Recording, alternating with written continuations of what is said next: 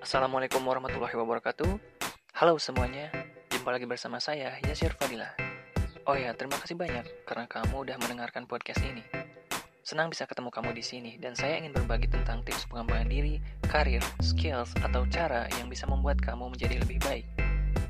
Karena saya tahu kamu punya potensi. Mari kita mulai.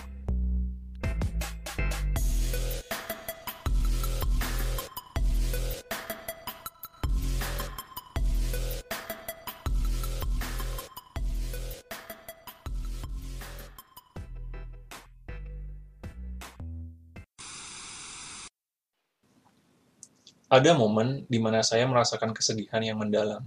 Saya udah pernah cerita tentang ini sih, tapi nggak apa-apa ya, karena ini nyambung ke topik yang mau saya bahas kali ini.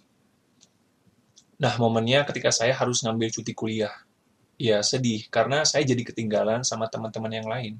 Saya harus menahan keinginan buat lulus tepat waktu. Di kondisi itu, saya seperti kehilangan harapan. Karena saya ngambil cuti kuliah ketika satu tahun lagi menuju skripsi dan wisuda. Tapi masa-masa itu udah lewat. Saya nggak mau menyesalinya.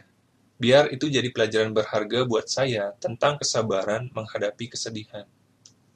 Kedukaan atau kesedihan pasti dialami setiap orang. Kesedihan bisa datang tiba-tiba. Misalnya, kesedihan karena ditinggal oleh seseorang yang kita cintai. Kesedihan karena sakit hati. Atau kesedihan karena kondisi hidup yang nggak sesuai harapan. Kesedihan juga ada yang berlangsung cepat dan ada yang lama. Karena berlarut dalam kesedihan nggak akan bikin hidup jadi lebih baik, malah bisa tambah terpuruk. Memang sih ketika kesedihan ini berlangsung lama, malah jadi terbiasa dan akan terasa nikmat dalam tanda kutip. Nikmat karena ada yang mengasihani. Ini nikmat yang nggak mengenakan ya. Yang lalu biarlah berlalu, lepaskan kesedihan itu. Kesedihan juga adalah bentuk emosi negatif. Jadi melepaskan kesedihan sama dengan melepaskan emosi negatif yang mengganjal. Udah saatnya kamu hidup lebih bahagia tanpa kesedihan. Pilih bahagia, bukan sedih. Sembuhkan rasa kesedihan ini dengan melepaskan akar penyebabnya dengan tulus.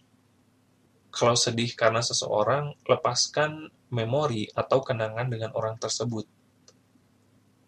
Kalau sedih karena kondisi hidup, lepaskan dari kemelekatan dan banyakin bersyukur. Pilih kondisi netral, karena ketika netral, kita akan melihat kondisi hidup yang menyenangkan dan menyedihkan itu seolah sama aja. Maksudnya, senang nggak bikin kita terlena, susah nggak bikin kita menderita. Keduanya sama, ngasih kita pelajaran. Kesedihan bisa disembuhkan. Yakinlah kalau kesedihan itu nggak bikin hidup jadi lebih baik. Lepaskan. Lepaskan segala kemelekatan, kemelekatan kepada seseorang atau sesuatu.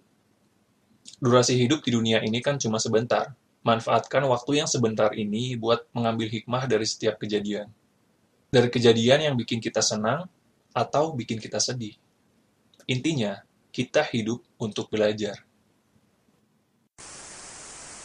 Saya Yasir Fadila, sampai jumpa di episode selanjutnya.